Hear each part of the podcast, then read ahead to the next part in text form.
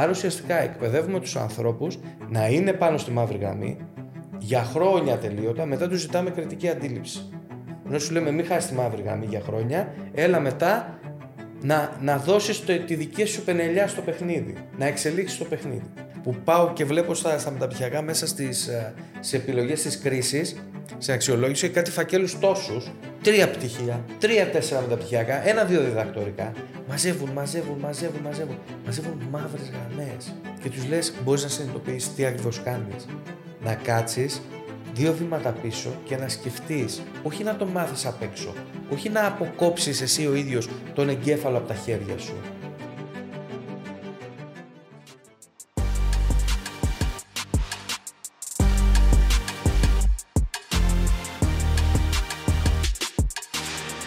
Γεια σας και καλώς ήρθατε σε ένα ακόμα business talk. Είμαι ο Δημήτρης και όπως πάντα έχω μαζί μου τον Χάρη και τον Άλεξ. Γεια σας, παιδιά. Γεια σε όλους. Καλησπέρα. Σήμερα έχουμε την τεράστια χαρά να έχουμε μαζί μας τον Ιωάννη Σαλμόν, αναπληρωτή καθηγητή του Πανεπιστημίου Δυτικής Αττικής στο τμήμα Διοίκησης Επιχειρήσεων και που είχαμε την τεράστια τιμή και χαρά να τον έχουμε και καθηγητή μας όταν ήμασταν και εμείς στη σχολή. Ε, κύριε Σαλμόν, σας ευχαριστούμε πάρα πολύ που ήρθατε. Παιδιά, σας ευχαριστώ εγώ για την πρόσκληση. Ε, πολλαπλάσια η τιμή δική μου και η χαρά η δική μου που μέσα από τις αίθουσες βλέπω ανθρώπους να καταφέρνουν να προχωράνε και να γίνονται τόσο δημιουργικοί. Πραγματικά είναι πολύ μεγάλη χαρά. Μπράβο, παιδιά. Ευχαριστώ. Ευχαριστούμε. Οπότε το μάθημα το οποίο θυμάμαι μαζί σας είχα κάνει τρία μαθήματα. Ήταν η ηθική και διοντολογία των επιχειρήσεων. Ήταν η ηγεσία και διαχείριση αλλαγής. Και ήταν και αυτό που είχαμε προς το τέλος. Ε... Διαχείριση γνώσης στο διαχείριση γνώσης και διαχείριση και ανθρωπίνων πόρων στο, στο τέταρτο. Ακριβώς, ναι, τέσσερα μαθήματα έχω κάνει τελικά τέσσερα. μαζί σα. Ε, σήμερα το σημερινό επεισόδιο θέλουμε να είναι περισσότερο γύρω από την ηγεσία και τη διαχείριση γιατί θεωρούμε ότι είναι κάτι που πραγματικά ενδιαφέρει κάθε άνθρωπο. Οπότε ε, ας ξεκινήσουμε με έναν ορισμό. Τι ορίζετε εσείς σαν ηγεσία; Πρώτα απ' όλα να σας πω ότι αυτά τα τέσσερα μαθήματα που είχαμε την ευκαιρία να, να βρεθούμε μαζί είναι αλληλένδετα. Τίποτα δεν μπορείς να το δεις ξεκομμένο τον άνθρωπο, η ηγεσία, η ηθική, η διαχείριση γνώσης, όλα έρχονται και συμπληρώνουν το ένα το άλλο.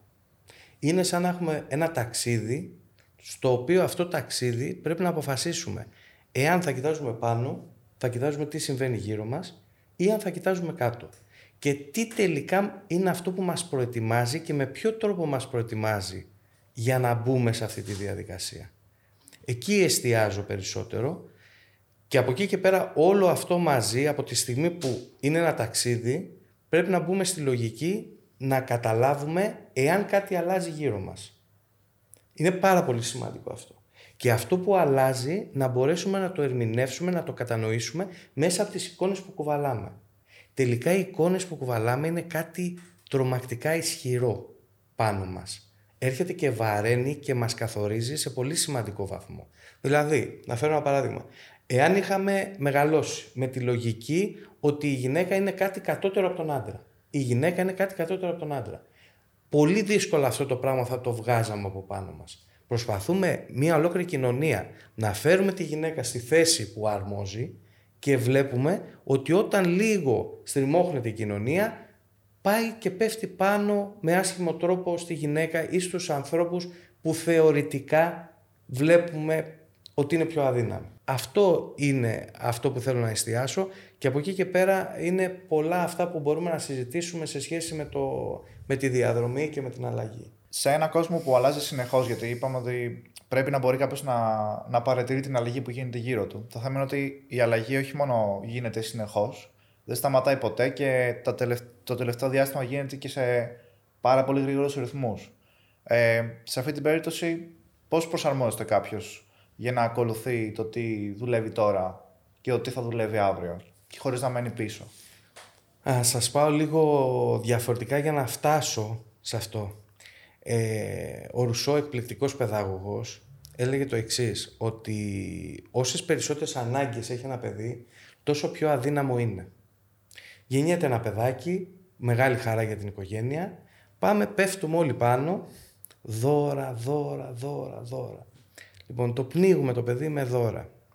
Προφανώς γίνεται από τεράστια αγάπη, έτσι. Δεν το αφιζητεί κανένας αυτό.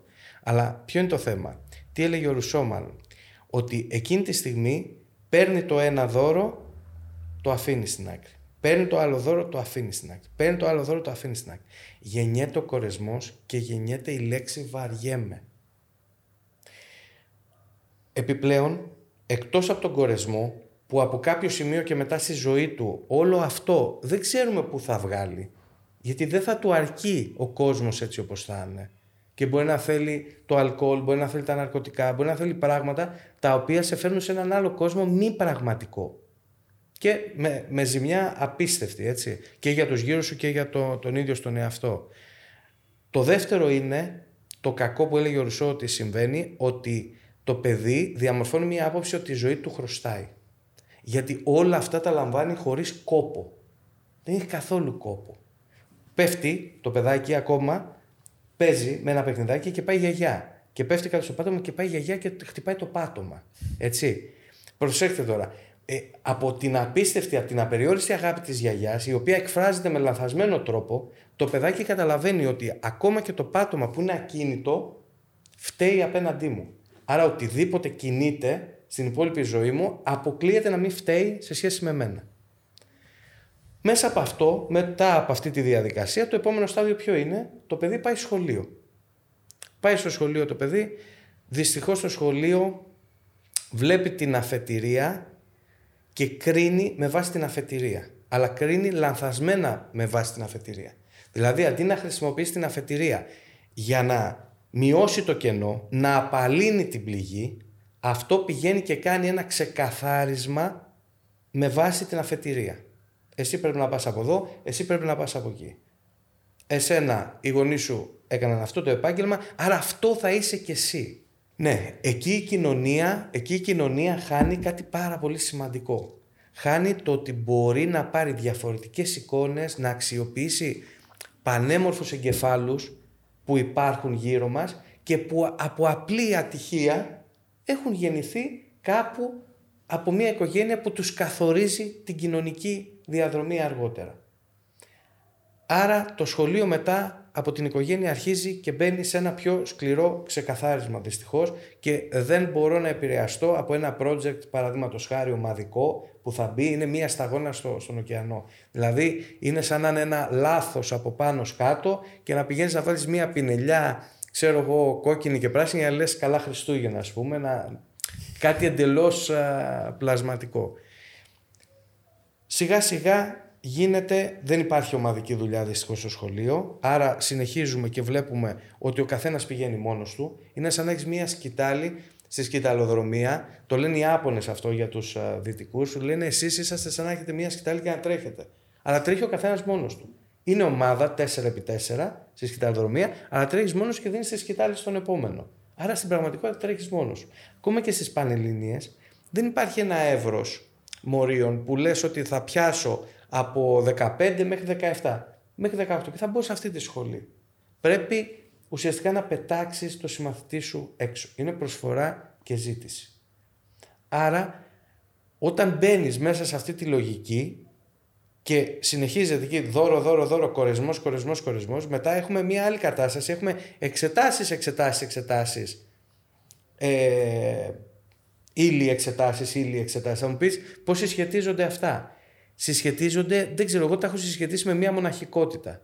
Μοναχικός παίζεις με το παιχνίδι μόνος σου, το τραβάς από το φίλο σου. Όχι, είναι δικό μου λες και όσα περισσότερα δώρα, όλα, όλα δικά μου, εσύ να μην πάρεις τίποτα. Και μετά αυτή η μοναχική διαδρομή έρχεται με το ύλη εξετάσεις. Ύλη εξετάσεις.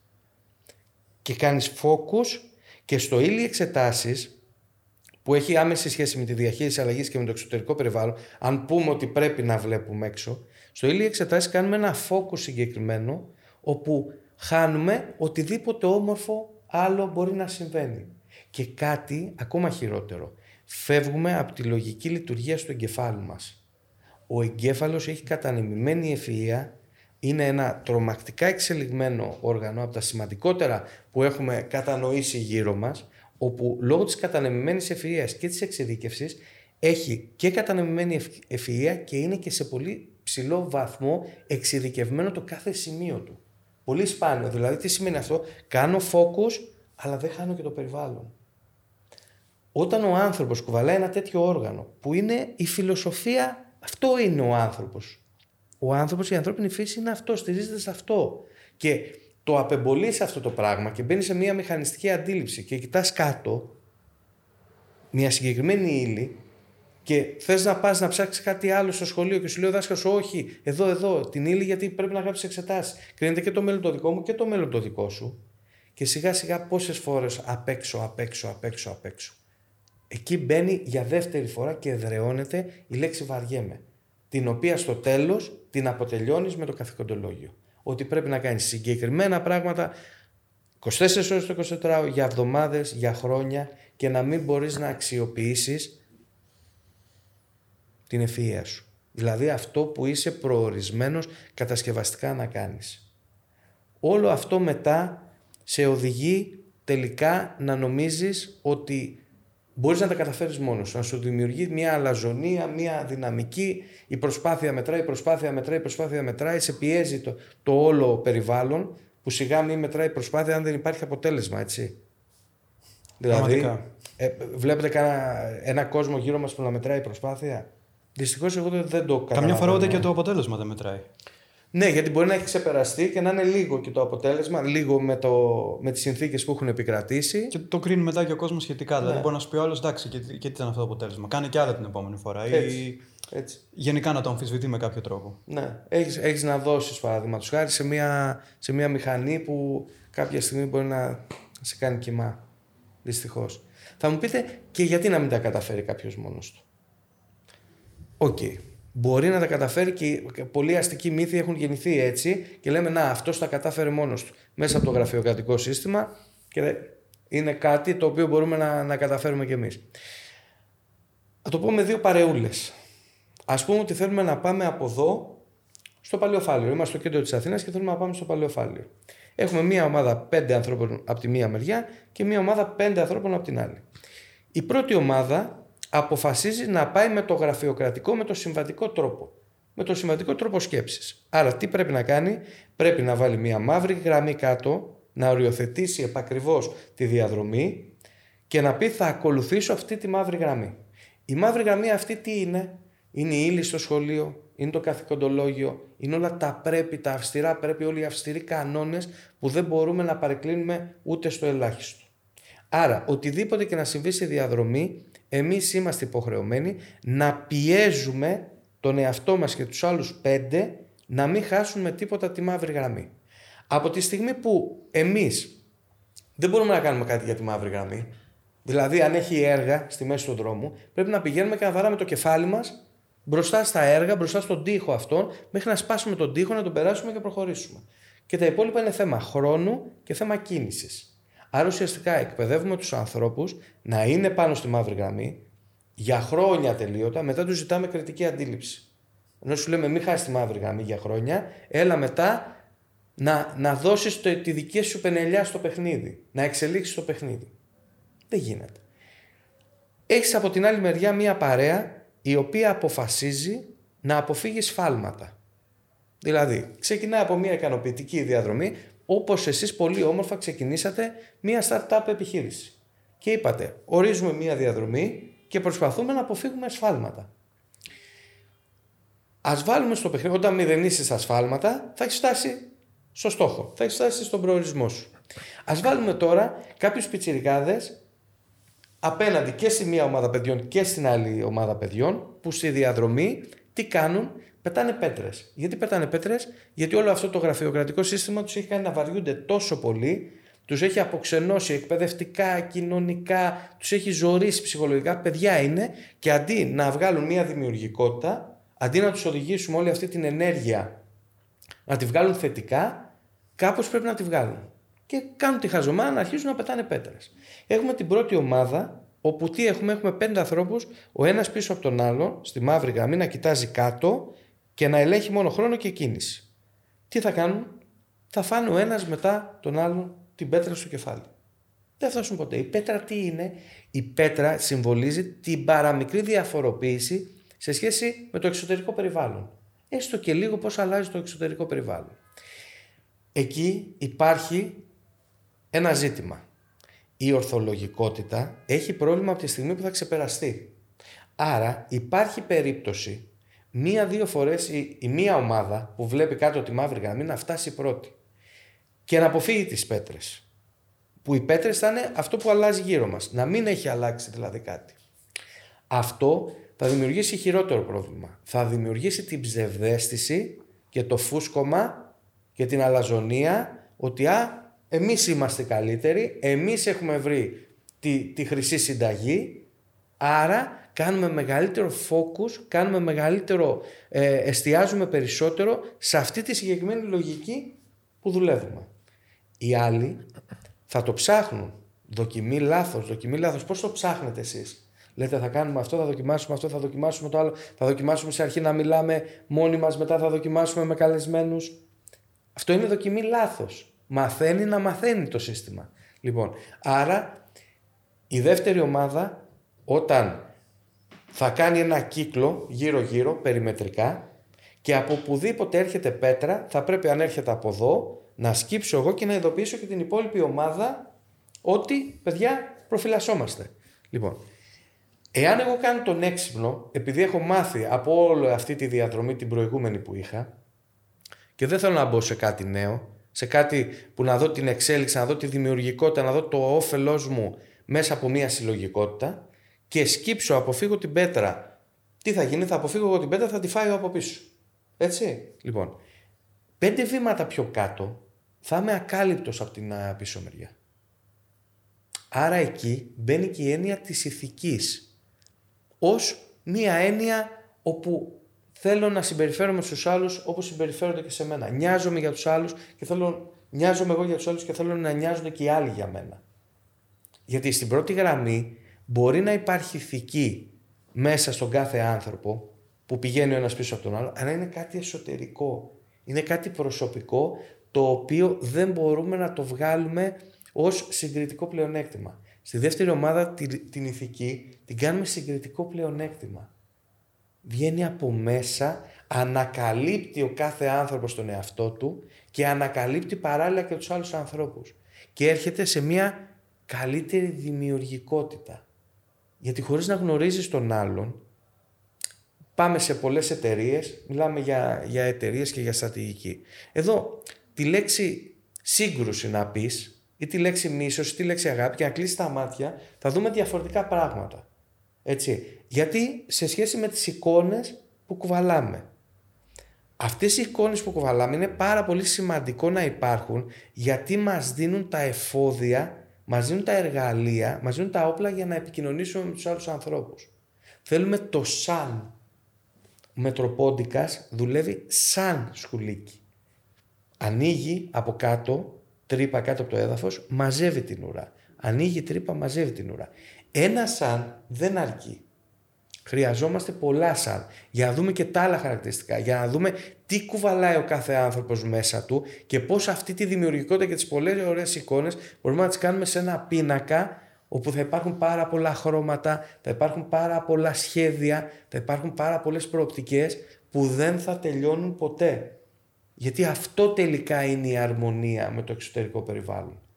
Ένα ταξίδι το οποίο δεν τελειώνει ποτέ. Άρα βλέπουμε ότι υπάρχουν άνθρωποι οι οποίοι ναι μεν δίνουν την εικόνα τους αλλά είναι τελείως λάθος το κίνητρο. Δηλαδή δεν θα πούνε για να προσθέσουν κάτι στη συζήτηση, να κάνουν ένα επικοδομητικό σχόλιο, αλλά αντίθετα μπαίνουν με τη λογική του θα κράξω, θα αποδομήσω πλήρως τον άλλον, ε, γιατί ό,τι και να πει ας πούμε είναι λάθος και μόνο εγώ έχω τη σωστή εικόνα.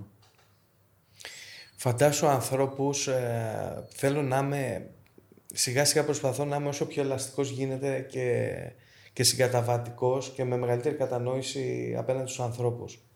Γιατί καταλαβαίνω ότι δυστυχώς το περιβάλλον που, που έχει περάσει ο κάθε άνθρωπος τον έχει καθορίσει τόσο σημαντικά που μπορεί να μην έχει το σθένος, μπορεί να μην έχει τη δύναμη, την ψυχική, να κάνει την υπέρβαση και να ξεπεράσει. Και μερικές φορές κάποιοι άνθρωποι καλούνται να κάνουν πόσες υπερβάσεις. Δηλαδή και, και η ψυχή που κουβαλάει ο κάθε άνθρωπος μπορεί να έχει και κάποιο όριο τελικά και να, και να μην αντέχει και, και παραπάνω. Έχουμε ένα σχολείο το οποίο σε πληγώνει. Έχουμε μια κοινωνία η οποία σε πληγώνει. Πολλές φορές μια οικογένεια που δεν κατανοεί όλα αυτά που συμβαίνουν γύρω σου για τον α ή β τρόπο σε σχέση και με την αφετηρία αυτών των ανθρώπων όπου πληγώνουν και αυτοί με τον τρόπο τους το παιδί όταν δεν μπορεί να τα καταφέρει. Όπου μέσα σε αυτόν τον κόσμο για να τα καταφέρεις θες χίλια δύο πράγματα. Χίλια δύο πράγματα δεν να ξεπεράσει. Δηλαδή θες καπατσοσύνη, καπατσοσύνη ε, τη λέξη καπατσοσύνη. Μέσα στο γραφειοκρατικό σύστημα η λέξη καπατσοσύνη είναι τρομακτικά σημαντική. Δηλαδή τι, να καταφέρεις το οτιδήποτε, να πιάσεις το αποτέλεσμα χωρίς να έχεις κάποιο πρόβλημα με τον κανόνα, να το πω έτσι, όμορφα λίγο. Ε; Και αν πιάσεις το αποτέλεσμα τι συμβαίνει, σβήνεται όλη η διαδρομή. Ό,τι και λάθος να έχει γίνει. Αρκεί να πιαστεί το αποτέλεσμα. Ο σκοπός αγιάζει τα μέσα που λέμε. Μπράβο. Κι, ο σκοπός αγιάζει τα μέσα. Άρα έχεις μέσα και όλο αυτό το, το, το σκηνικό και όλο αυτό το περιβάλλον το οποίο σε επηρεάζει και σιγά σιγά αρχίζεις να καταλαβαίνεις ε, μεγαλώνοντας γιατί αρχίζουν και υποχρεώσεις, αρχίζουν και η οικογένεια και σοβαρεύουν λίγο τα πράγματα θυμώνεις όλο και περισσότερο γιατί η αρμονία, η δυσαρμονία με το εξωτερικό περιβάλλον είναι πάρα πολύ μεγάλη. Και φοβάμαι ότι στο πέρασμα του χρόνου θα έχουμε όλο και περισσότερους ανθρώπους που θα θυμώνουν όλο και περισσότερο και η βία, αυτό που βλέπουμε γύρω μας, τώρα θα γίνεται όλο και πιο έντονο και δυστυχώς δεν θα είναι ζήτημα κατασταλτικό. Δηλαδή δεν θα είναι ζήτημα να υπάρχει ένας αστυνομικός ε, για τον καθένα μας. Θα υπάρχει ιδιαίτερο πρόβλημα, φοβάμαι. Μπαίνει ουσιαστικά πάλι μέσα και το θέμα της ηθικής, ε, το οποίο θα ήθελα και τη γνώμη σας στο πώς μπορούμε να... και οι ανθρωπικοί επιχειρήσεις να μην το βλέπουμε τόσο σαν μειονέκτημα. Γιατί πολλοί λένε ότι Ξέ, γιατί να είμαι ηθικός όταν ο άλλος δεν ειναι Αν εγώ σαν επιχειρήση είμαι ηθική, ο άλλος θα με φάει. Ενώ δεν βλέπουν ότι όντως είναι ένα πλεονέκτημα. Πώς μπορεί να αντιστραφεί αυτό; Η ηθική, η συνεργασία χωρίς ηθική δεν γίνεται. Δεν γίνεται. Δηλαδή, αν δεν συμπεριφερόμαστε καλά στο συνεργάτη μας, αν ο συνεργάτης μας δεν είναι μέρος της οικογένειάς μας, από εκεί και πέρα αρχίζει να υπάρχει πρόβλημα.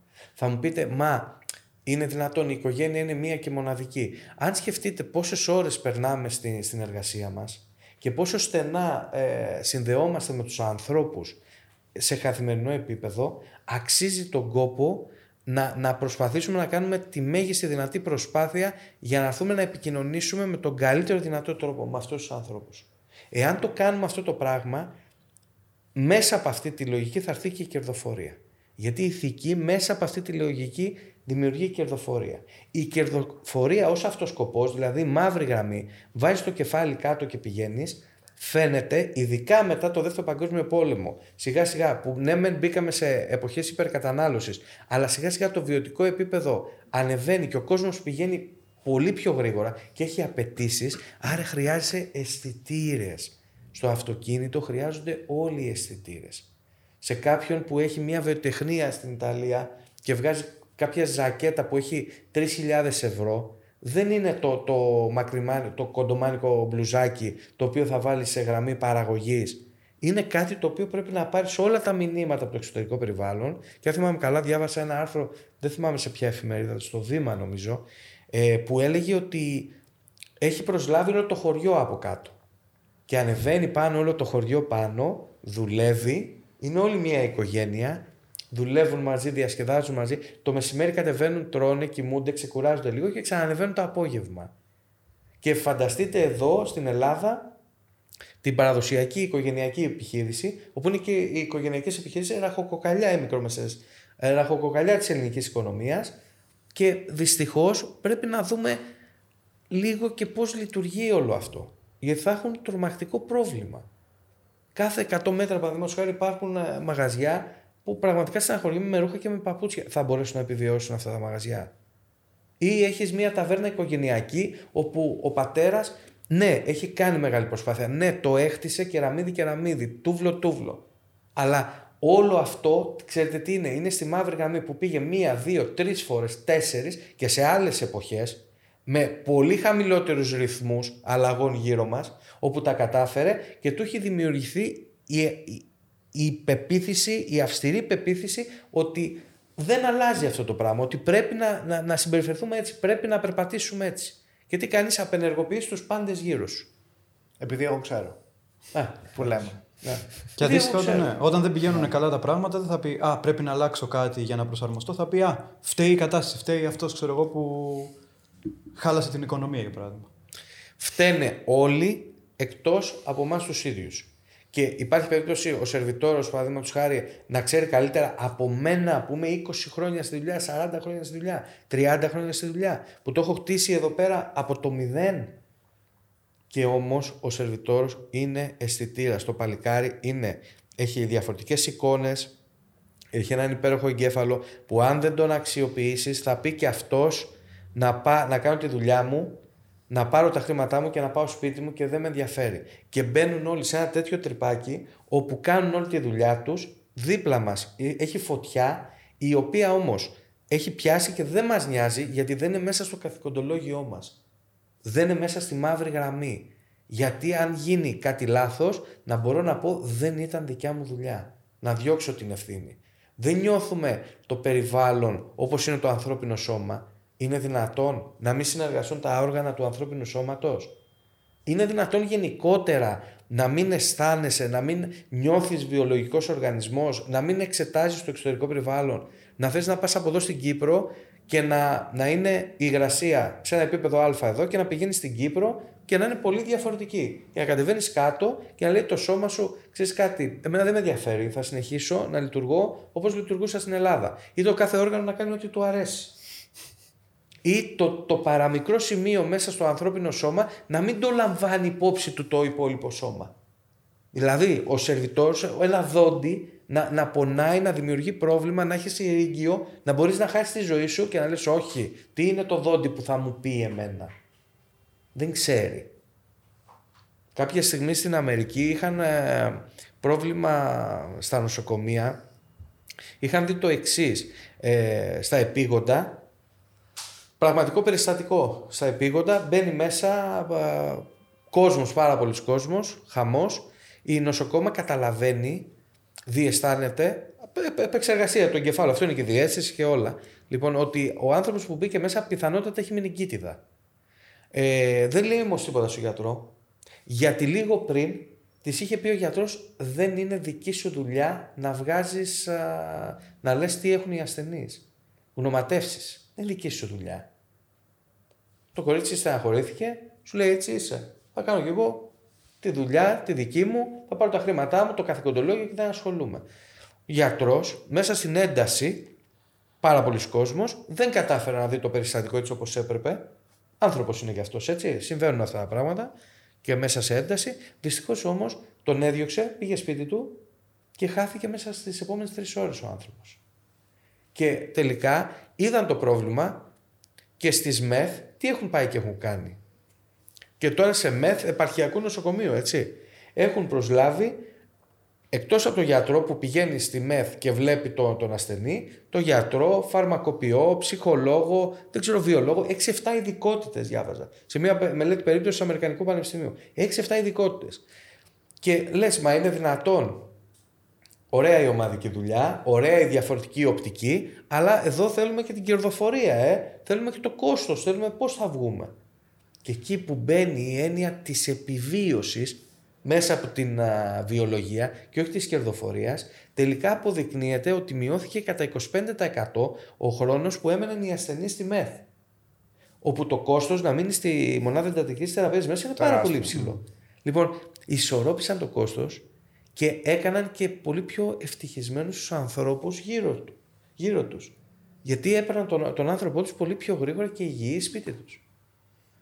Ήταν θέμα κινήτρου δηλαδή. Το, το τι κίνητρο βάζεις. Δηλαδή, βλέπουμε ότι σήμερα πάρα πολλές επιχειρήσεις βάζουν ως μοναδικό κίνητρο το κερδο Και από την άλλη πλευρά υπάρχουν κάποιοι που λένε ναι, προφανώς και θέλω να βγάλω κέρδος. Αλλά πρώτα απ' όλα θα εκπληρώσω με την αποστολή μου, το, το όραμά μου ε, θα προσπαθήσω να κάνω το καλύτερο που μπορώ και μετά το κέρδος θα ακολουθήσει. Υπάρχουν αυτές οι δύο Εγώ πιστεύω ότι μέσα από την ηθική ε, πάμε στο, φτάνουμε στην κερδοφορία. Μέσα από την ηθική, μέσα από τη λογική του ότι επιτρέπω στους ανθρώπους να αναπτυχθούν δημιουργικά, να βγάλουν τον καλύτερό τους σε αυτό. Μέσα από τη λογική της δοκιμής λάθους, δοκιμής λάθους. Το παιδάκι πώς μαθαίνει να περπατάει. Εάν δεν σηκωθεί και πέσει 100 φορές, 200 φορές, δεν θα μάθει να περπατήσει. Άρα αυτό γιατί το στερούμε στους ανθρώπους σε μεγαλύτερη ηλικία.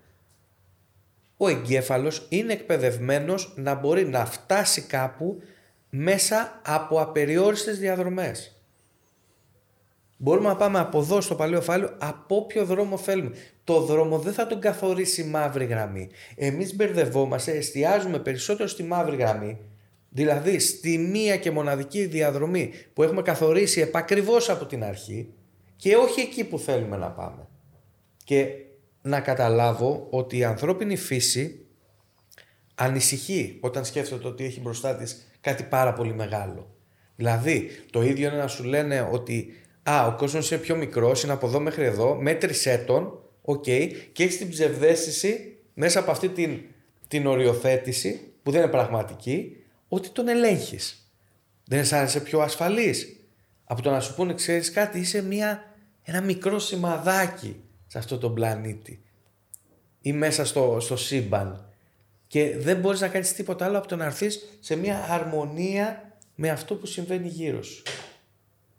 Το οποίο σε κάποιον μπορεί να ακουστεί τρομακτικό. Μπορεί να ακουστεί Έτσι, τρομακτικό. ναι. Ακριβώς. Γιατί νιώθω ότι σε πολλά πράγματα που νόμιζε ότι, ότι είναι απλά, ότι δεν έχει τον έλεγχο ή ότι δεν, δεν έχουμε ιδέα τι μπορεί να γίνει αύριο. Μου έρχεται κάτι αστείο, συγγνώμη σε διακόπτω. Αλλά είναι το ίδιο τρομακτικό με το να του πεις ότι δεν έχεις ωράριο. Γιατί δεν υπάρχει οριοθέτηση. Μα πώς, δεν έχεις ωράριο; Και τι θα κάνω, πού θα πάω, πότε θα μπαίνω και πότε θα βγαίνω; Και θα πάει ο άλλος, οι άλλοι θα λουφάρουν, εγώ θα δουλεύω. Και αρχίζουν και χτυπάνε error στο, στο σύστημα. Ή μετά θα λέει αφού δεν υπάρχει ωράριο θα μου δίνουν όλο και περισσότερα και θα δουλεύω όλη μέρα. Δηλαδή ακούγεται και αυτό. Είναι... Ναι. Πολλές φορές εξηγώ κάποια πράγματα. Εξηγώ κάποια πράγματα. Παρουσιάζω κάποια πράγματα και μου λένε ναι, αλλά υπάρχει αυτή η παθογένεια και υπάρχει αυτή, υπάρχει αυτή. Μα φυσικά δεν υπάρχει κάτι τέλειο. Μπορούμε να πάρουμε όμως από τους Ιάπωνες που πιστεύουν ότι αυτός ο άλλος, η φύση και ο χρόνος είναι κάτι ενιαίο και γι' αυτό δεν χρησιμοποιούν πολύ και τη λέξη, δεν λένε δημόσιο κολυμβητήριο, λένε το κολυμβητήριο. Ποιο δημόσιο κολυμβητήριο, αφού ε, αυτός ο άλλος, η φύση και ο χρόνος είναι κάτι ενιαίο. Ή μπορεί να φτιάξουν ένα πλακάκι να το δουν σε ένα αεροδρόμιο τους, να, να είναι χαλασμένο και να πάνε να πάρουν υλικά και να το κολλήσουν το πλακάκι. Εδώ, αν το κάνει άνθρωπος στο Ελευθέριο Βενιζέλο ή κάπου σε κάποια δημόσια υπηρεσία, δουν ένα πολίτη να το κάνει αυτό το πράγμα, ε, όλοι θα ανησυχήσουμε. Έτσι. Θα νομίζουν ότι κάνει κάτι κακό. Ή θα, φέρ, θα φέρουμε την αστυνομία και τον γιατρό. Γιατί είναι Θα κάτι... πούνε δεν είναι αυτό η δουλειά σου να το κάνεις. Ναι. Και εντάξει, στην Ιαπωνία είναι τελείως διαφορετικό και το εκπαιδευτικό σύστημα. Σίγουρα έχει επηρεαστεί από τη Δύση πλέον και η Ιαπωνία, αλλά εκεί πέρα όταν μπαίνουν τα παιδιά, τα πρώτα χρόνια, τα δύο πρώτα χρόνια, αν δεν κάνω λάθος, στο δημοτικό, τους μαθαίνουν κυρίως τρόπους και κάνουν. Ουσιαστικά τα παιδιά δεν, έχουν, δεν υπάρχουν καθαρίστρε στα σχολεία, τα παιδιά κάνουν μόνο τους τις δουλειές. Και με αυτόν τον τρόπο μαθαίνουν να σέβονται τον ε, δημόσιο κοινόχρηστο χώρο. Ενώ αντίστοιχα βλέπουμε εδώ πέρα ότι γεμίζει, ξέρω, είναι, καταστρέφουν καρέκλες, τα πετάνε, ε, γκράφιτι, βιβλιοθήκες, τα πάντα, όλα. Πόσο σημαντικός είναι ο σεβασμός και ο σεβασμός, η αγάπη και η έννοια, το νιάξιμο για το εξωτερικό περιβάλλον. Κάποια στιγμή σε ένα μεταπτυχιακό, ένας παγκοσμίω φήμης φυσικός ε, στο εξωτερικό, τους έβαλε μία ερώτηση στην, ε, στην εξέταση και τους είπε να, να μου γράψετε πώς λένε την κυρία που ασχολείται επί ένα χρόνο με την καθαριότητα στον όροφο που είναι το, το μεταπτυχιακό. Και εσείς θα βρίσκετε, ό- όλοι μας θα βρίσκουμε εδώ πέρα τόσο όμορφα. Φυσικά οι, οι περισσότεροι δεν το ξέρανε και είχαν δώσει και αρκετά χρήματα για, να, για αυτό το μεταπτυχιακό. Και όταν το ρωτήσαν, μα καλά είναι δυνατόν. Τέλος πάντων, προσπάθησε να τους εξηγήσει με διαφόρους τρόπους ότι τι ήθελε να τους δώσει να καταλάβουν. Και από εκεί και πέρα είπε και κατά τη γνώμη μου μια μεγάλη αλήθεια. Ότι παιδιά, κοιτάξτε να δείτε, ό,τι ήταν να γίνει έγινε μέσα στην αίθουσα. Δηλαδή τα χρήματά σας έπιασαν τόπο. Εγώ μπήκα μέσα και έκανα το καλύτερο που μπορούσα. Είτε και δωρεάν να, μην ήταν, και δωρεάν να ήταν το μεταπτυχιακό, η παρουσία σας εδώ, ο χρόνος σας εδώ έπιασε τόπο. Έκανα το καλύτερο που μπορούσα να σας προσφέρω. Από εκεί και πέρα το τι θα γίνει στην εξέταση είναι πολύ λιγότερο και πολύ μικρότερο. Εντάξει, θα πάρουμε μία εικόνα λίγο για το τι έχετε αφομοιώσει, τι έχετε κατανοήσει, αλλά ειδικά σε επίπεδο μεταπτυχιακού θεωρώ ότι έχει πολύ μεγάλη σημασία και στο προπτυχιακό και στο μεταπτυχιακό, στο μεταπτυχιακό περισσότερο το τι γίνεται στην αίθουσα. Αλλά και στο προπτυχιακό, μακάρι κάποια στιγμή να φτάσουμε σε ένα προπτυχιακό που θα είναι ε, πολλοί κόσμος μέσα στην αίθουσα, θα ενδιαφέρεται, θα ψάχνει, θα νιώθεις ότι θα ακούς δύο-τρία πράγματα και θα βγαίνεις έξω και θα πηγαίνεις και θα υπάρχει μια ζήμωση. Άρα και στους διαδρόμους, όχι μόνο στην αίθουσα. Βέβαια, βέβαια, βέβαια.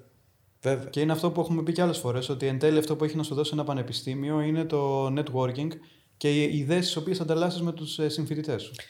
Εγώ το ονομάζω διεύρυνση του πεδίου θέασης. Δεν μπορεί να, να πατήσει πάνω στην ηθικοπνευματική σου καλλιέργεια δυστυχώς γιατί καλός ή κακός διαμορφώνεται από πολύ μικρή ηλικία αλλά μπορεί να απαλύνει την πληγή. Δηλαδή βλέπεις ένα γραφειοκρατικό σύστημα το οποίο ε, δημιουργεί μια, λειτουργεί με μια αυστηρότητα, με μια απίστευτη πειθαρχία. Έλεγε ο Φρόιντ ότι από τα πρώτα χρόνια της ζωής μας αποκτούμε ένα συνέστημα μην πούμε κάτι, μην κάνουμε κάτι ε, που θα μας φέρει σε αμηχανία.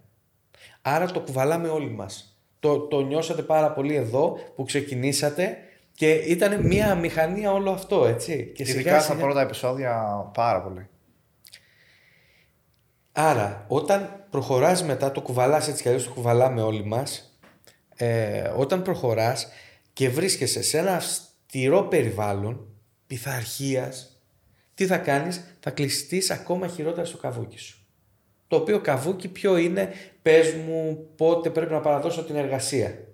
Πες μου ποια ακριβώς είναι η ύλη να τη μάθω απ' έξω, να έρθω να στη γράψω για να περάσω το μάθημα γιατί αν δεν περάσω το μάθημα θα με ρωτήσουν οι γονείς, ε, το θα με ρωτήσουν οι γονείς συνδέεται με το χαρτζιλίκι, συνδέεται με το αυτοκίνητο που θέλω να πάρω, με τη βενζίνη, με ένα ταξίδι που θέλω να κάνω και όλο αυτό μου καθορίζει πάρα πολύ κρίσιμα όλη τη ζωή αλλά όχι τελικά γι' αυτό που θα έπρεπε να μου την καθορίζει.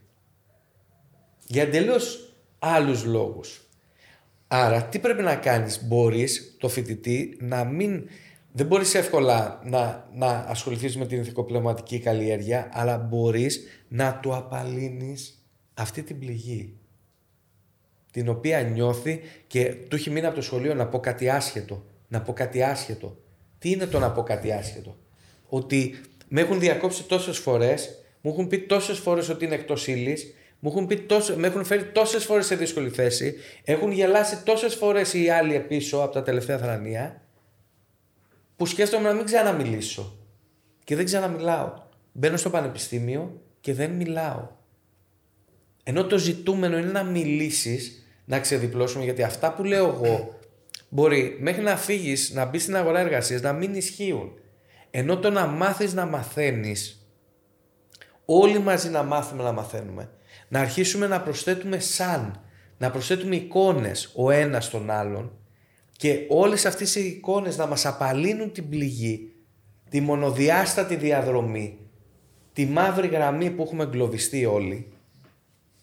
Όλο αυτό τελικά δημιουργεί κάτι πολύ πιο δημιουργικό και απελευθερώνει τους ανθρώπους και οδηγεί και στο να αντιμετωπίσουμε τη βία, την ανισότητα, όλα αυτά τα που μας πληγώνουν γύρω μας, όλα αυτά τα άσχημα. Πώς θα τα αντιμετωπίσουμε τα άσχημα; Με άσυλα, με φυλακές, με αστυνομία. Και θυμάμαι κιόλας ότι και κατά τη διάρκεια των, των μαθημάτων σας ήσασταν πάρα πολύ υπέρ του ότι πρέπει όλοι να μιλήσουν ή ότι πρέπει ο καθένας να πει τη γνώμη του και προσπαθούσατε όσο πιο πολύ γινόταν να, να δώσετε κίνητρο, ξέρω εγώ, σε εμάς, σε όσους ήμασταν μέσα να, να πούμε έστω και το, το οτιδήποτε πάνω στη συζήτηση. Το οποίο προφανώς ειδικά στο πανεπιστήμιο δεν είναι εύκολο γιατί είναι και πολλά τα άτομα στην αίθουσα. Ε, αυτό που είπατε πριν ότι λέει, σηκώνει κάποιος το χέρι και λέει ότι να πω κάτι άσχετο. Θεωρώ ότι είναι και λίγο σαν μια ασπίδα ότι εγώ θα μιλήσω αλλά βάζω αυτή την ασπίδα μπροστά ώστε αν πω κάτι που δεν ισχύει στη συνέχεια να μην με κοροϊδέψουν ή να μην με καιρούν γύρω μου, γιατί θα έχω πει ήδη ότι μπορεί να είναι άσχετο, έχω προειδοποιήσει ήδη. Το οποίο δείχνει και γενικά και, το, και τη φιλοσοφία που όλοι θα, θα σκεφτόταν ο καθένας σε εκείνη την περίπτωση, ας πούμε. Και αμέσως βγάζει και πολύ λιγότερο από αυτό που μπορείς να δώσεις. Από αυτό που μπορείς να προσφέρεις. Γιατί από την αρχή περιορίζεις μόνος σου, βάζεις φρένο μόνος στον εαυτό σου. Είναι, είναι, είναι δομικά λανθασμένο. Δηλαδή είναι, είναι λάθος. Όλο αυτό το πράγμα είναι λάθος και αν δεν μπορέσουμε να το αντιμετωπίσουμε, βέβαια εδώ να, πω κάτι το οποίο ε, έχει αρχίσει να με ανησυχεί πάρα πολύ πραγματικά. Ε, νομίζω, δεν είμαι σίγουρος, αλλά νομίζω ότι αυτή η ανθρωπότητα έτσι όπως έχει διαμορφωθεί σε αυτή την καμπή της, έχει αποφασίσει να προσφέρει φιλανθρωπία και όχι παιδεία. Και είναι κάτι το οποίο πρέπει να αποφασίσουμε τελικά ή να συμβάλλουμε στο κατά πόσο πρέπει να αλλάξει. Γιατί όσοι Εντάξει, ευχαριστώ πολύ. Θεωρώ ότι κάποιος που έχει μία εξουσία στα χέρια του, είτε είναι οικονομική είτε είναι πολιτική, θέλει τους άλλους πιθανότατα να είναι πιο χαμηλά για να μπορέσει να τη διατηρήσει.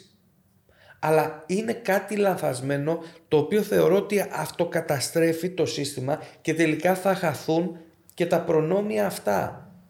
Όποιος και να τα έχει, από οποιαδήποτε πλευρά και να τα έχει.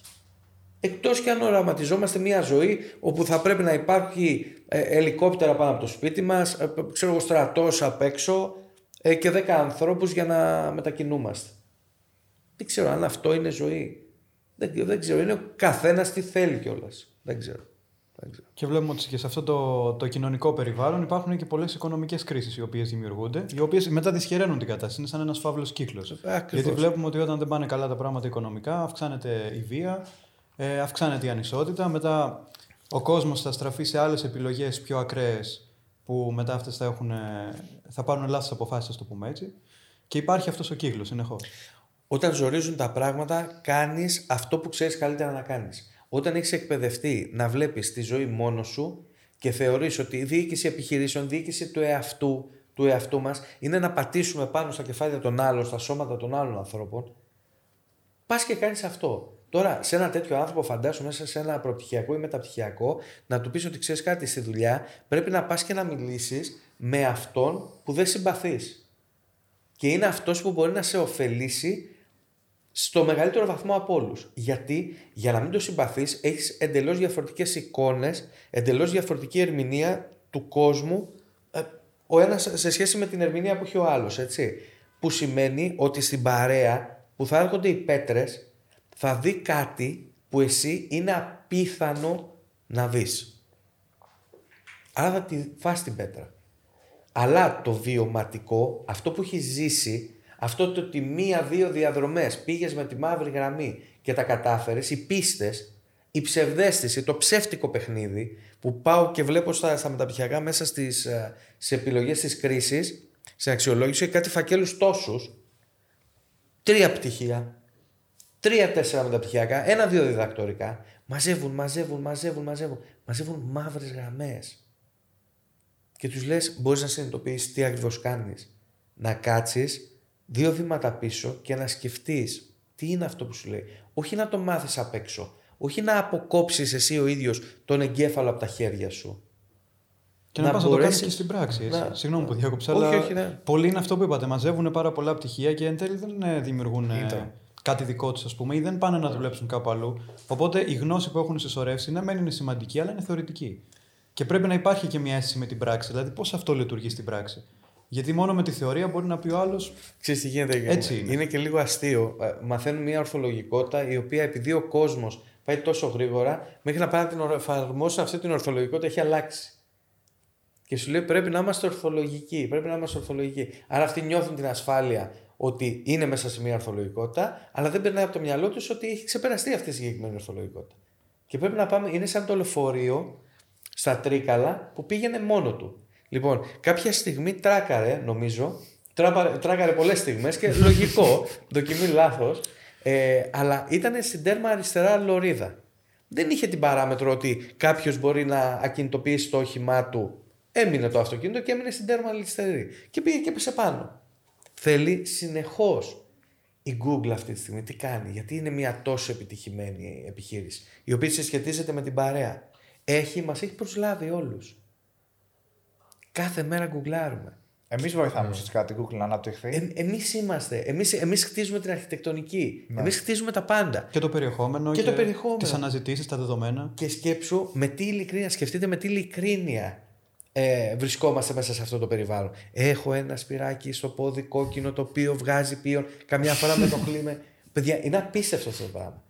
Εάν σταματήσουμε αύριο το πρωί να γκουγκλάρουμε, θα είναι σε μια ορθολογικότητα σαν το λεωφορείο που είναι στα Τρίκαλα, που θα έχει σταματήσει κάποιος αριστερά και δεν θα έχει αυτή τη νέα γνώση. Τέλο. Και ενώ καταλαβαίνει ότι δεν περισσεύει κανείς στις επιχειρήσεις, προσπαθούμε να, να, να διακρίνουμε ότι περισσεύουν όλοι εκτός από εμά. Δεν μπορεί, δεν πάμε πουθενά.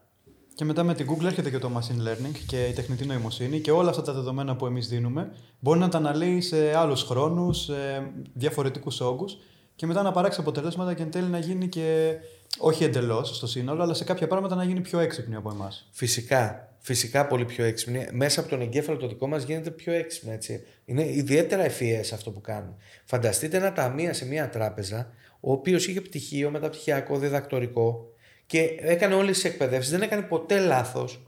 Και τον ειδοποιούν τώρα ότι ξέρεις κάτι, το κατάστημα κλείνει. Και ότι πρέπει να πάρεις μια αποζημίωση και να φύγεις. Και λέει αυτός ο άνθρωπος, ε, βγαίνοντας από εκεί, δεν θα βγει θυμωμένος. Δεν θα βγει εξοργισμένος με το σύστημα, με το. Γιατί δεν του είπε ποτέ ότι άνθρωπε μου σήκωσε το κεφάλι και δες τι γίνεται γύρω σου. Ότι ο παππούς από το χωριό πλέον κάνει τη συναλλαγή με το τηλέφωνο. Πεθερός μου, στο χωριό κάτω, στη Μάνη, με το τηλέφωνο κάνει όλες τις συναλλαγές. Έχει όρεξη μεγάλη, έχει δημιουργικότητα, του αρέσει, διψάει. Και καθόμαστε κάτω, του δείχνω κάποια πραγματάκια και τα εξελίσσει μόνος του, τα παλεύει. Και τώρα εκεί που έπρεπε να πάει από το χωριό να πάει στην Αρεόπολη μια απόσταση, ξέρω εγώ, 20 λεπτά, 25 και βενζίνη, τώρα κάνει όλες τις συναλλαγές του από εκεί. Πληρώνει τα πάντα, παραγγέλνει. Αλλά ο άλλος δεν το ξέρει στο ταμείο. Και του φταίνε όλα. Κατά τη Έχει γνώμη δει- σας, κάποιος που. Ε, εξηγήσαμε λίγο και τη διαδρομή. Πώς μεγαλώνει ένα παιδί, πώς πάει σχολείο και μετά από το, παν- από το σχολείο μέχρι το πανεπιστήμιο, πώς διαμορφώνεται αυτή η μαύρη γραμμή. Ε, πώς πιστεύετε ότι μπορεί κάποιος που το συνειδητοποιεί σε κάποια στιγμή της ζωής του αυτό να βγει από αυτή τη μαύρη γραμμή; Να ξεκινήσει να πηγαίνει θέατρο. Πολύ ιδιαίτερη απάντηση, δεν την περιμένω. Ούτε δεν το περίμενα. ναι. Ξεκινήσει να πηγαίνει θέατρο. Και σε δύσκολα έργα. Και σε εύκολα. Και σε ό,τι θέλει. Ε, ακόμα και στο. Ρωτάω τα παιδιά στο προπτυχιακό και τους λέω: Παιδιά, πάτε θέατρο. Ναι, και πάνε σε κομμωδίες. Πάνε σε κομμωδίες. Και δεν πάνε σε κάποιο πιο δύσκολο έργο γιατί εγώ πιστεύω ότι δεν πάνε γιατί φοβούνται ότι έξω από το θέατρο θα υπάρχει κάποιος που θα τους ρωτήσει τι κατάλαβαν. Θα τους εξετάσει. Ενώ του λες, πήγαινε, θα είσαι με το φίλο σου, τη φίλη σου, είναι σαν ένας πίνακας του Πικάσο, όπου τι θα σου δημιουργήσει η τέχνη, πολλά σημεία αμφισβήτησης. Δηλαδή, σε ένα πίνακα πολύ ωραίο του Πικάσο, αυτό που έχει ε, το μοντέλο στα πόδια μπορεί να είναι κουβέρτα, μπορεί να είναι φίδι, μπορεί να είναι χταπόδι, μπορεί να είναι ένας α, προπτυχιακός φοιτητής, α, πάρα πολύ καλό παιδί, μου είπε ροδιά. Ροδιά. Του λέω ροδιά από πού και ως πού. Του λέω «Σα- σου αρέσουν τα ρόδια. Μου λέει η γιαγιά μου στο χωριό, στον κήπο έχει ροδιές. Και είναι πολύ όμορφες. Και αυτή την εικόνα την κουβαλάω. Είναι πάρα πολύ σημαντικό να καταλάβουμε ότι ερμηνεύουμε τον κόσμο μέσα από τις εικόνες. Το λεξιλόγιό μας είναι εικόνες. Όσες περισσότερες εικόνες απαλύνουμε τα πάθη αυ- και τα δικά μας και αυτής της κοινωνίας. Καταλαβαίνουμε πιο σφαιρικά τι συμβαίνει γύρω μας. Το θέατρο προσφέρει πάρα πολλές εικόνες. Η τέχνη προσφέρει πάρα πολλές εικόνες. Εγώ θεωρώ ότι ένα μέτρο που η πολιτεία θα έπρεπε να υιοθετήσει είναι ένα ποσό να πάει προς θεατρικές παραστάσεις και τα παιδιά από το σχολείο το 1 τρίτο της ώρας να παρακολουθούν ή κάποιες κάθε εβδομάδα, η εβδομάδα παραβδομάδα και να βάλουμε και περισσότερα χρήματα και να φορολογηθούμε και περισσότερο να πηγαίνουν όλα τα παιδιά να παρακολουθούν παραστάσεις. Και να τονωθεί η τέχνη που μέσα από την πανδημία και αυτοί οι άνθρωποι και οι ηθοποιοί και η παραγωγή και οι θεατρικές παραστάσεις είχαν πολύ σο- σοβαρό πρόβλημα αλλά και πολύ περισσότερο για μας και για τα παιδιά μας για να απαλύνουμε την ψυχή μας και να πραγματικά να πάμε σε ένα κόσμο πιο όμορφο γιατί αυτό το πράγμα που χτίζουμε και δεν έχει πουθενά και δεν πάει πουθενά και θα πονέσουμε πάρα πολύ σε όλη τη διάρκεια αυτή. Καταραίει το γραφειοκρατικό παράδειγμα και θα σκάσει κάτω με μεγάλη ταχύτητα. Βέβαια και στο, και στο παράδειγμα με το ταμείο που είπαμε πριν, θα μπορούσε κάποιος να κάνει τον αντίλογο και να πει ότι, OK, εγώ για παράδειγμα είμαι 40 χρονών, αυτό ξέρω να κάνω, ο κόσμος εξελίσσεται πάρα πολύ γρήγορα και δεν μπορώ να, να κάνω keep up. Έχω ανεκ, ανοιχτού κάποιες αισθητήρες, αλλά τι μπορώ να κάνω για παράδειγμα για να μην βγω εκτός εργασίας; θα πρέπει πρώτα απ' όλα όταν πηγαίνουμε και περνάμε και από μία συνέντευξη πλέον να αποφασίζουμε και εμείς, να σκεφτόμαστε και εμείς αν μας ταιριάζει αυτό το πράγμα. Δηλαδή, εάν με θέλεις να κάθομαι και να χτυπάω πλήκτρα για 8 ώρες, 7,5 ώρες και να χτυπάει ένα κουδουνάκι μετά και ξανά και ξανά και ξανά αυτό, χωρίς εγώ να είμαι συμμέτοχος, να δημιουργώ μέσα από αυτό, να μην το επιλέξεις. Θα μου πεις είναι βιοποριστικό. Οκ, αλλά παράλληλα ψάχνε και κοίτα μην μπορείς να, μήπως μπορείς να κάνεις κάτι δικό σου. Είσαστε εκπληκτικό παράδειγμα. Εκπληκτικό παράδειγμα. Τρεις νέοι άνθρωποι δεν προλάβαν να τελειώσουν και πήραν την απόφαση να κάνουν κάτι δικό τους. Μπορούν όλοι. Μπορούν πραγματικά Μπορούν όλοι, γιατί υπάρχει και ο αντίλογος. Εγώ το πιστεύω, γιατί είναι σε φάση άμα λες ότι αφού το έκανα εγώ μπορεί να το κάνει ο καθένας. Αλλά υπάρχουν και άλλοι που θα πούνε, ναι, αλλά αυτός είναι, ξέρω εγώ, έχει επηρεαστεί τόσο πολύ από όλο αυτό το περιβάλλον που είπαμε πριν, από αυτή τη μαύρη γραμμή, που ουσιαστικά έχει μάθει να λειτουργεί μόνο σαν υπάλληλος. Οπότε μετά έρχεται σε πολύ δύσκολη θέση όταν θα πάει να κάνει κάτι δικό του. Ή δε- δεν είναι έτοιμος γι' αυτό, δεν μπορεί να το αντέξει. Ή Και- μπορεί ναι. για κάποιους ανθρώπους η, η όση αβεβαιότητα μπορεί να έχουμε, ας πούμε, εμείς όταν κοιμόμαστε το βράδυ να τους τρελαίνει σε ένα βαθμό που να μην μπορούν να το Μπορεί να μην τους αρέσει διαχειριστούν. τι, τι, τι ωραία πάσα μου δίνετε τώρα. Ε, κοιτάξτε να δείτε, θα πιαστώ από το αν μπορεί να το αντέξει. Και θα το συνδυάσω αυτό που θέλετε να συζητήσουμε με το θέατρο που έλεγα πριν. Οκ. Λοιπόν, ας πάρουμε την, ε, την παράσταση Αγριόπαπια του Ήψεν. Τι γίνεται εκεί πέρα; Υπάρχει ένα ανδρόγυνο και μαζί με το ανδρόγυνο ζει ο παππούς και το παιδί τους. Κλασική παραδοσιακή παλιά οικογένεια που ο παππούς και η γιαγιά μένανε μαζί. Λοιπόν, η γυναίκα πατά τον άντρα. Υπάρχουν δύο φίλοι του άντρα και πιάνουν μια συζήτηση. Το γνωρίζουν και οι δύο. Και λέει ο ένας, πρέπει να του το πούμε. Του λέει ο άλλος, πρέπει να του το πούμε για να ξεπεράσει αυτή τη δυσκολία, να αντιμετωπίσουν κατάματα το πρόβλημα και να έρθουν σε, μια, σε ένα υψηλότερο επίπεδο επικοινωνίας και ζωής οι δύο αυτοί οι άνθρωποι. Ο άλλος του λέει, μα αν του το πούμε μπορεί να μην το αντέξει. Μπορεί να αυτοκτονήσει. Και ξαναγυρνάει ο πρώτος και του λέει, ωραία και τι είναι να την κάνει αυτή τη ζωή μέσα στο ψέμα. Όλο αυτό ο Ήψεν το ονομάζει ζωτικό ψεύδος. Και λέει τώρα, ο ένας είναι ο 13ος από τους φίλους, ο ένας είναι ο 13ος Απόστολος, ο άλλος είναι ο διάβολος. Πάρε και διάλεξε. Ποιος είναι ο διάβολος και ποιος είναι ο 13ο Απόστολος. Αυτός που λέει να του το πούμε για να έρθει σε μια καλύτερη αλήθεια με τη σύντροφό του. Ο άλλος που λέει, μα αν του το πούμε θα αυτοκτονήσει, μπορεί να μην το αντέξει. Ή ο πρώτος που ξαναγυρνάει και του λέει, και τι να την κάνει αυτή τη ζωή μέσα στο ψέμα. Άρα, τι θέλω να πω; Ότι όλοι κουβαλάμε ένα ζωτικό ψεύδος μέσα μας. Άλλα πράγματα τα αντέχουμε, άλλα πράγματα δεν τα αντέχουμε. Αλλά καλός ή κακός συμβαίνει κάτι γύρω μας συγκεκριμένο το οποίο με τον α ή β ή γ τρόπο πρέπει να το αντιμετωπίσουμε απαλύνοντας κομμάτι του ζωτικού μας ψεύδους. Και αυτό τι σημαίνει, μπορεί να μην κάνεις μια επιχείρηση ξανά από την αρχή, να μην, τη- γιατί δεν το αντέχεις, πήγαινε, δούλεψε σε μια τέτοια επιχείρηση. Να είσαι σε ένα καλύτερο κλίμα, να είσαι πιο δημιουργικός, να νιώθεις πιο όμορφα. Μπορεί να είσαι και από τους πρώτους εργαζόμενους, οπότε μετά να αποκτήσεις την εμπειρία που χρειάζεται, ώστε να μπορείς να γίνεις μετά ένας manager που δεν θα μπορείς να γίνεις από την αρχή, ας πούμε. Αν... και σιγά σιγά και σιγά σιγά μπορεί να φύγει όλος αυτός ο φόβος και η αμηχανία του να μην κάνω κάτι, του να μην κάνω ένα βήμα το οποίο να με φέρει σε μια δύσκολη θέση. Βλέπετε ανθρώπους απολύτως ανασφαλείς. Από το ίδιο σύστημα περνάμε όλοι. Δεν- Έχουμε την ίδια ανασφάλεια, όχι.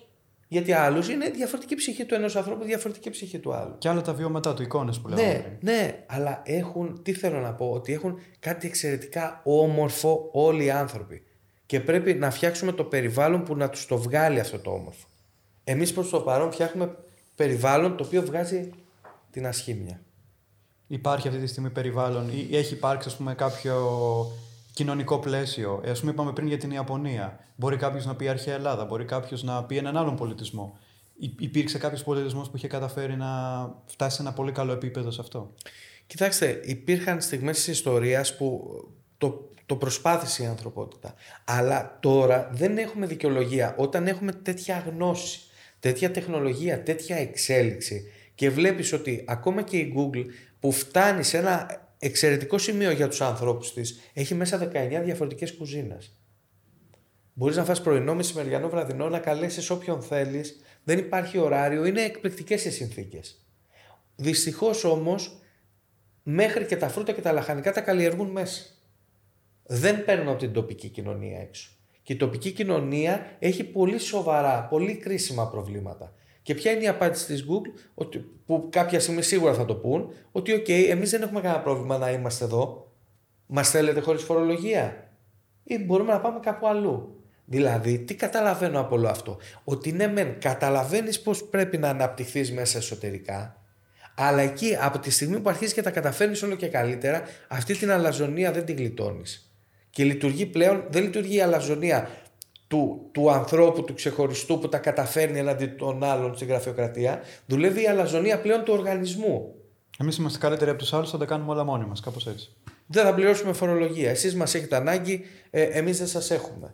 Θα βάλουμε λεωφορεία όπως έχουν βάλει, όπου θα μετακινούνται στην πόλη μέσα μόνο οι υπάλληλοι μας. Οι υπάλληλοι του Google, του Facebook κτλ.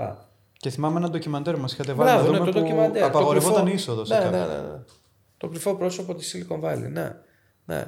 Και γιατί με προβληματίζει, Γιατί έχουν φτάσει σε ένα τόσο ωραίο επίπεδο, τόσο καλό επίπεδο και πάνε και το χαλάνε. Είναι αυτό που συζητάγαμε πριν, πριν μπούμε με τον Ίκαρο. Δεν ξέρω, νομοτελειακά, ό, όσο πηγαίνεις προς το φως, όσο πηγαίνεις προς την επιτυχία, από κάποιο σημείο και μετά, όσο μεγαλύτερη επιτυχία, τόσο ε, ξεχνάς το εξωτερικό περιβάλλον. Ε, το εξωτερικό περιβάλλον θα, θα σε πληγώσει θα στο, θα στο ανταποδώσει. Όταν έχουν σκάσει στην, ε, στην επιχειρηματική ιστορία, έχεις σκάσει κάτω σαν καρπούς για IBM, παραδείγματος χάρη, που κάποια στιγμή είχε 800.000 υπαλλήλους, δηλαδή μια Κύπρο ολόκληρη. Εντάξει, όλοι μπορεί να σκάσουν κάτω. General Motors, δεκαετία του, του 60, αν θυμάμαι καλά, έβγαζε 100 αυτοκίνητα την ώρα. 100 αυτοκίνητα την ώρα. Μετά άρχισε να έχει πάρα πολλά προβλήματα. Ενώ είχε απίστευτη κερδοφορία, ε, πλούτο, πόρους, ανθρώπους, μυαλά, τεχνολογία, είχε, έχει αντιμετωπίσει πάρα πολύ συχνά προβλήματα. Και, λες, τι βγήκαν, γίνεται ναι, τώρα; βγήκαν και άλλες καινοτομίες μετά, όπως της Tesla, ας πούμε, για τα ηλεκτρικά αυτοκίνητα που η General Motors δεν το έχει δει αυτό να επενδύσει. Και πολύ εκεί πέρα. νωρίτερα οι Ιάπωνες. Τους πήραν το χαλί κάτω από το, η Microsoft στην IBM. Δηλαδή σταματάει να βλέπει τις αλλαγές του εξωτερικού περιβάλλοντος. Σταματάει. Τυφλώνεται. Και για αυτό το λόγο κιόλας λέγαμε ότι. σχε- Το στατιστικό δεν θυμάμαι ακριβώς ότι λιγότερο από 5% των επιχειρήσεων δεν μπορούν να, να κλείσουν ένα ολόκληρο οικονομικό, Πάρα οικονομικό πολύ- κύκλο ζωής. Που αν το σκεφτούμε, δεν υπάρχει όσο μεγάλη επιχείρηση και να είναι σήμερα κάποιος. Ε, μετά από 10 χρόνια, μετά από 20 χρόνια έχουν αλλάξει τόσο πολλά πράγματα στον τρόπο που λειτουργεί ο κόσμος, στον τρόπο που υπάρχει η αγορά.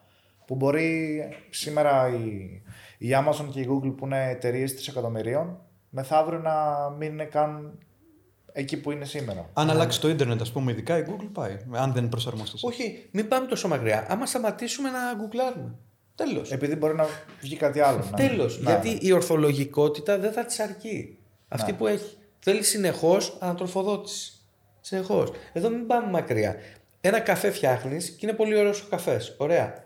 Και σταματάς να ασχολείσαι και συνεχίζεις να φτιάχνεις αυτό το καφέ. Συνεχίζεις να παρέχεις αυτή την μπριζόλα, αυτό το μπιφτέκι. Για χρόνια ατελείωτα.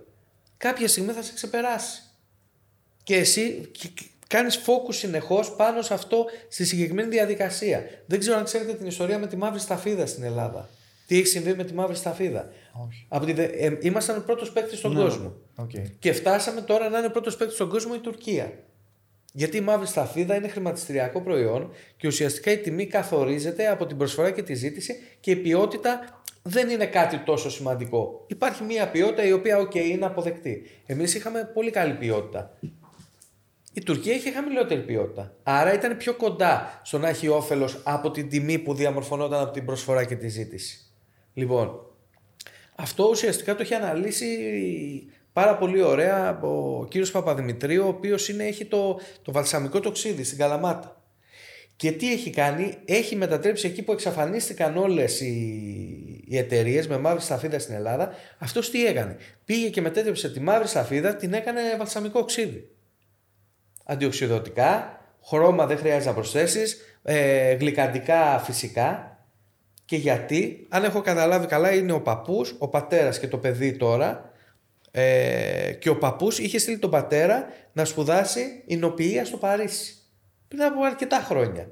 Και είδε, εξηγεί τώρα ο γιος, και λέει ο πατέρας μου έπιασαν τόπο, λέει σε ένα βίντεο, έπιασαν τόπο τώρα οι σπουδές στο πανεπιστήμιο, γιατί ο πατέρας μου είδε εικόνα. Είδε. Κάτι που οι άλλοι δεν έβλεπαν. Αλλά οι σπουδές στο πανεπιστήμιο πάντα πιάνουν τόπο. Γι' αυτό θα πρέπει να, να προσπαθήσουμε να διατηρήσουμε και το πανεπιστήμιο ως μια πηγή όπου ένα χώρο όπου θα αφήνει τους ανθρώπους, θα, θα βοηθάει τους ανθρώπους να διευρύνουν το πεδίο θεάσης των πραγμάτων. Να δουν. Να δουν. Και ό,τι βλέπουμε μετά, τι δημιουργεί, δημιουργεί λέξεις. Δημιουργεί το λεξιλόγιο. Γι' αυτό συρρυκνώνεται το λεξιλόγιο μας.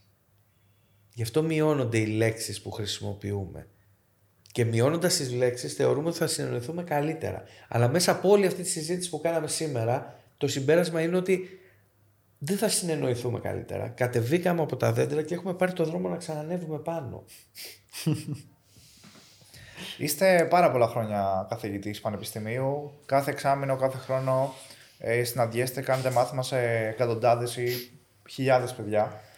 Και θέλω να μου πείτε αν έχετε δει κάποια διαφορά ή αν, αν έχετε παρατηρήσει κάποιο μοτίβο στον τρόπο που γενικά οι φοιτητές κινούνται, ε, πώς σκέφτονται, πώς αντιλαμβάνονται τα πράγματα από τότε που ξεκινήσατε μέχρι και σήμερα.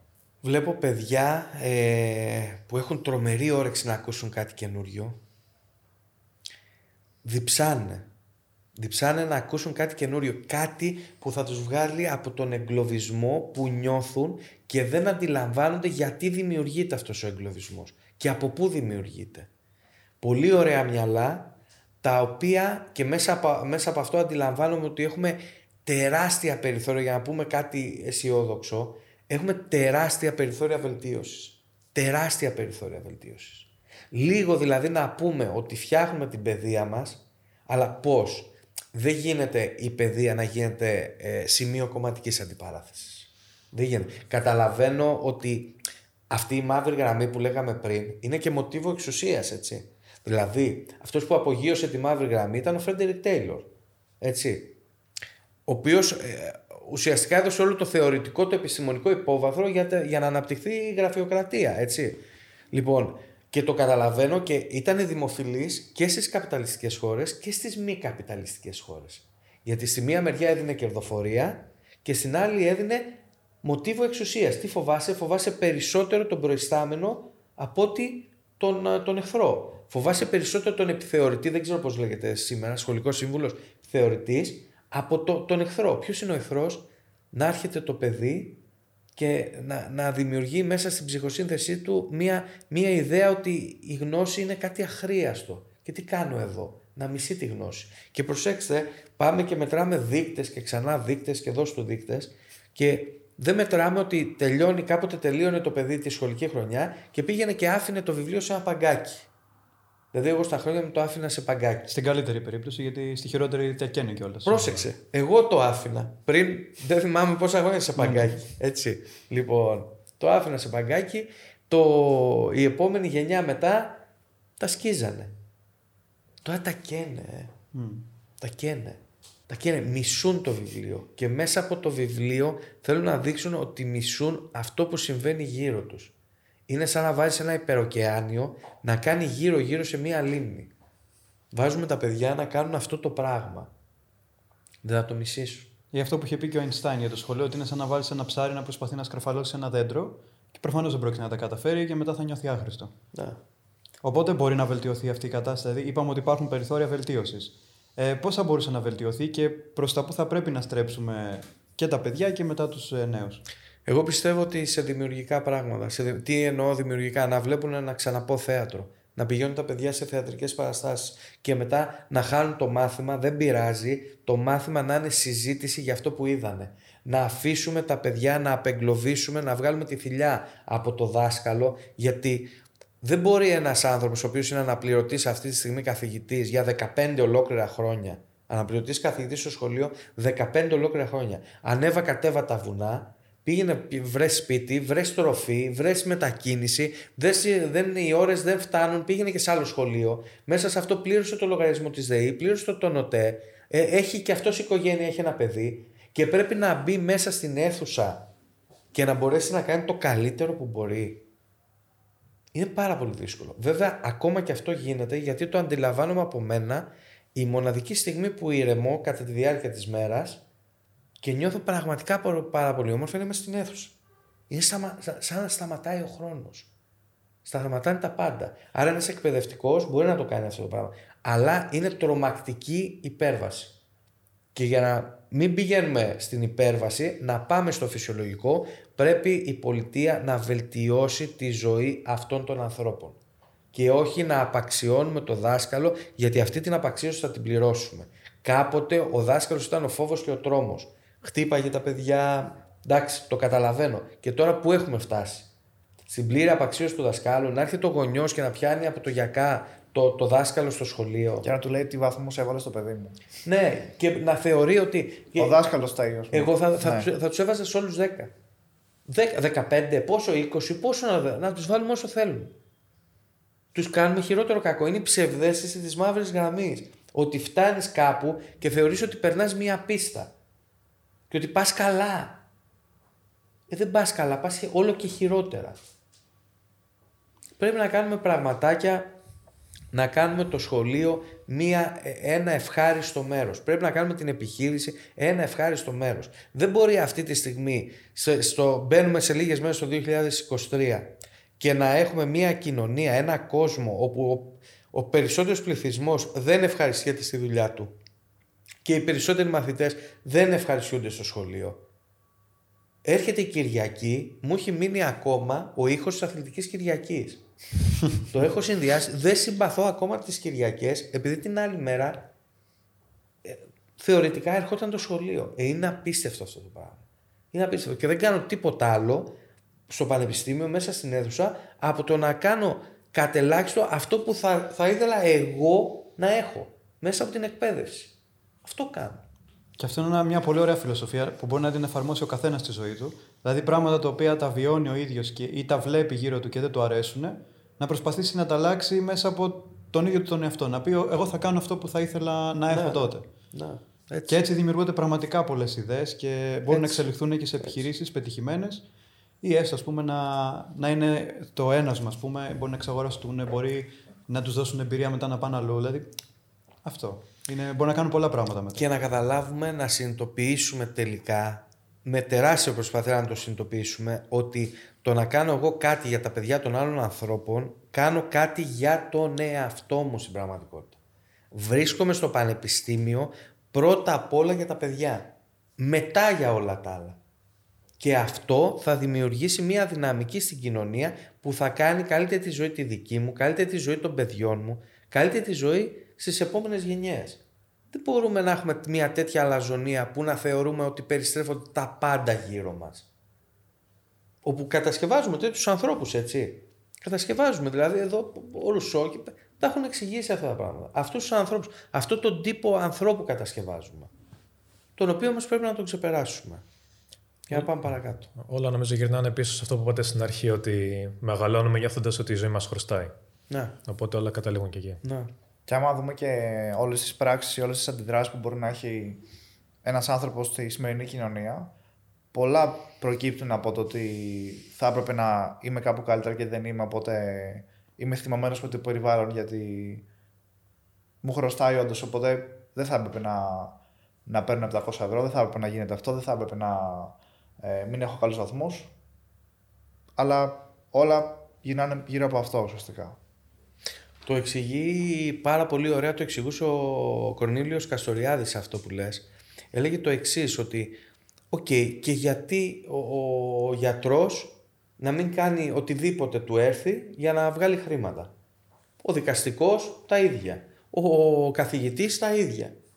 Και τελικά φτιάχνουμε, φτιάχνουμε μια κοινωνία όπου μπορείς να κάνεις το οτιδήποτε, έχεις ισοπεδώσει τα πάντα και μπορείς να κάνεις το οτιδήποτε για τα, για τα χρήματα παλαιότερα και τι έλεγε, τι ήθελε να πει, έλεγε ότι ουσιαστικά ο τύπος του ανθρώπου που παλαιότερα ήταν στο συνεργείο αυτοκινήτων και σου φτιάχνει το αυτοκίνητο και έβαζε ένα ανταλλακτικό το οποίο ήταν λίγο πιο φθηνό αλλά δεν θα σκοτωνόσουν, ε τώρα σου λέει σιγά σιγά χάνεται αυτό το πράγμα.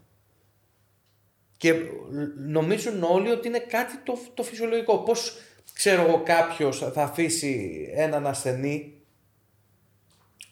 να φύγει από τη ζωή. Θέλω να πιστεύω ότι δεν συμβαίνει, αλλά δυστυχώς μπορεί και να συμβεί. Και έχουμε δει και ιστορίες πρόσφατα, ας πούμε, ανάλογες με αυτές που είπαμε πριν. Ναι. Το οποίο ο καθένας το δικαιολογεί δυστυχώς μέσα του. όλο αυτό το δικαιολογούν μέσα τους. Ότι έτσι είναι, μία είναι η ζωή, εγώ έχω κάνει τεράστια προσπάθεια. Γιατί, προσέξτε να δείτε, όταν ένας γιατρός δυσκολεύεται τόσο πολύ, έχει, έχει κάνει τόση προσπάθεια να φτάσει εκεί που έχει φτάσει και παίρνει λίγα χρήματα στο Εθνικό Σύστημα Υγείας, εκεί πέρα τον πιάνει το παράπονο. Τον πιάνει το παράπονο. Βέβαια, επειδή είναι πολύ ιδιαίτερη δουλειά και το αισθάνομαι και εγώ ως χρέος, γιατί από την άλλη μεριά εγώ έχω να κάνω με παιδιά που μπορεί να με πιάνει και εμένα το παράπονο και να, να πηγαίνω να πίνω καφέ παραδείγματος χάρη και να μην κάνω το ή να κάνω το μάθημα όχι έτσι όπως θα έπρεπε. Να κοροϊδεύω με λίγα λόγια. Έτσι. Ε, λίγο, λίγες διαφάνειες, λίγο κοιτάμε τα slides, Λίγο, λίγο, λίγο. λίγο, ένα απ' όλα. μισάωρο διάλειμμα και Λοιπόν, το το έχουμε bare δει minimum πώς που γίνεται λέμε. αυτό. Μπορώ να το καταλάβω, αλλά ε, εντάξει, δεν θα έπρεπε να γίνεται. Δεν θα έπρεπε να γίνεται. Και όλα αυτά οδηγούν, ο- οδηγούνται μάλλον μέσα από το πλαίσιο που διαμορφώνει. Δηλαδή φτιάχνουμε ένα κόσμο που αύριο μεθαύριο θα, θα κληθούμε να, να αντιμετωπίσουμε, έτσι. Και αν όχι εμείς, και εμείς πιστεύω, γιατί τα πράγματα πάνε πάρα πολύ γρήγορα, και τα παιδιά μας. Και υπάρχει περιθώριο παντού. Παντού. Δηλαδή βλέπεις στους γιατρούς άνθρωποι που αγωνίζονται. Πραγματικά αγωνίζονται. Δικαστικούς βλέπεις. Εξαίρετους. Καθηγητές βλέπεις εξαίρετους. Παντού, παντού υπάρχουν άνθρωποι που, που παλεύουν. Αλλά θα πρέπει να κάνουμε ένα καλύτερο κλίμα έτσι ώστε αυτό να αρχίσει μια αναγέννηση όπου να δημιουργεί περισσότερους τύπους ε, τέτοιων ανθρώπων. Άρα ουσιαστικά γνώση, παιδεία και ηθική που είπαμε πριν. Και αν μας μείνει κάτι από σήμερα, θέατρο, παιδιά. Και θέατρο. Θέατρο. θέατρο. Ε, Ήταν πάρα πολύ ωραία όσα είπατε. Μακάρι να μπορούσαμε να συζητάμε για ακόμα περισσότερες ώρες. Μπορεί κάποια στιγμή να σας ξαναφέρουμε καλεσμένο και γενικότερα να κρατήσουμε επαφή. Μας γυρίσετε και λίγο πίσω όταν ήμασταν και εμείς στις αίθουσες του Παδά. Και ήταν ε, μεγάλη χαρά μας. Και εμένα παιδιά η χαρά μεγάλη, να το ξαναπώ, ε, είσαστε το ζωντανό παράδειγμα που μέσα από την αίθουσα ε, εξελίξατε τους εαυτούς σας, εξελίξατε τη ζωή σας, ε, συνεργάζεστε με ανθρώπους πάρα πολύ δημιουργικά. Ε, πραγματικά δεν έχω λόγια. Ειλικρινά. Ευχαριστούμε πάρα πάρα πολύ. Ειλικρινά. Υγεία για σας και τις οικογένειές σας και να συνεχίσετε έτσι δημιουργικά να, να προχωράτε. Ευχαριστούμε πολύ και σίγουρα θα μείνουμε σε επαφή. Δεν, δεν χανόμαστε. Ακριβώς. Ευχαριστούμε πάρα πολύ και εσάς που παρακολουθήσατε μέχρι το τέλος. Αν σας άρεσε το επεισόδιο, αφήστε μας ένα σχόλιο, γιατί πραγματικά τα διαβάζουμε όλα και μας αρέσει πάρα πολύ. Κάντε ένα like στο βίντεο και κάντε μια εγγραφή στο κανάλι, γιατί έρχονται καταπληκτικά επεισόδια. Και φυσικά, άμα σας άρεσε, τότε σίγουρα πρέπει να ακούσετε ολόκληρη τη συζήτηση. Περίπου μία ώρα και 15 λεπτά μιλούσαμε με τον κύριο Σαλμόν, την οποία μπορείτε να τη βρείτε σε όλες τις πλατφόρμες podcasting για τις οποίες έχουμε τα link κάτω στην περιγραφή. Οπότε μπείτε Spotify, Apple Podcast, businessref.gr και ακούστε ολόκληρο το επεισόδιο. Ήταν πραγματικά πάρα πολύ ωραία όσο είπαμε με τον κύριο Σαλμόν. Οπότε, αυτό ήταν το επεισόδιο για σήμερα. Μέχρι το επόμενο επεισόδιο, να είστε όλοι καλά και να κυνηγάτε τα όνειρά σας.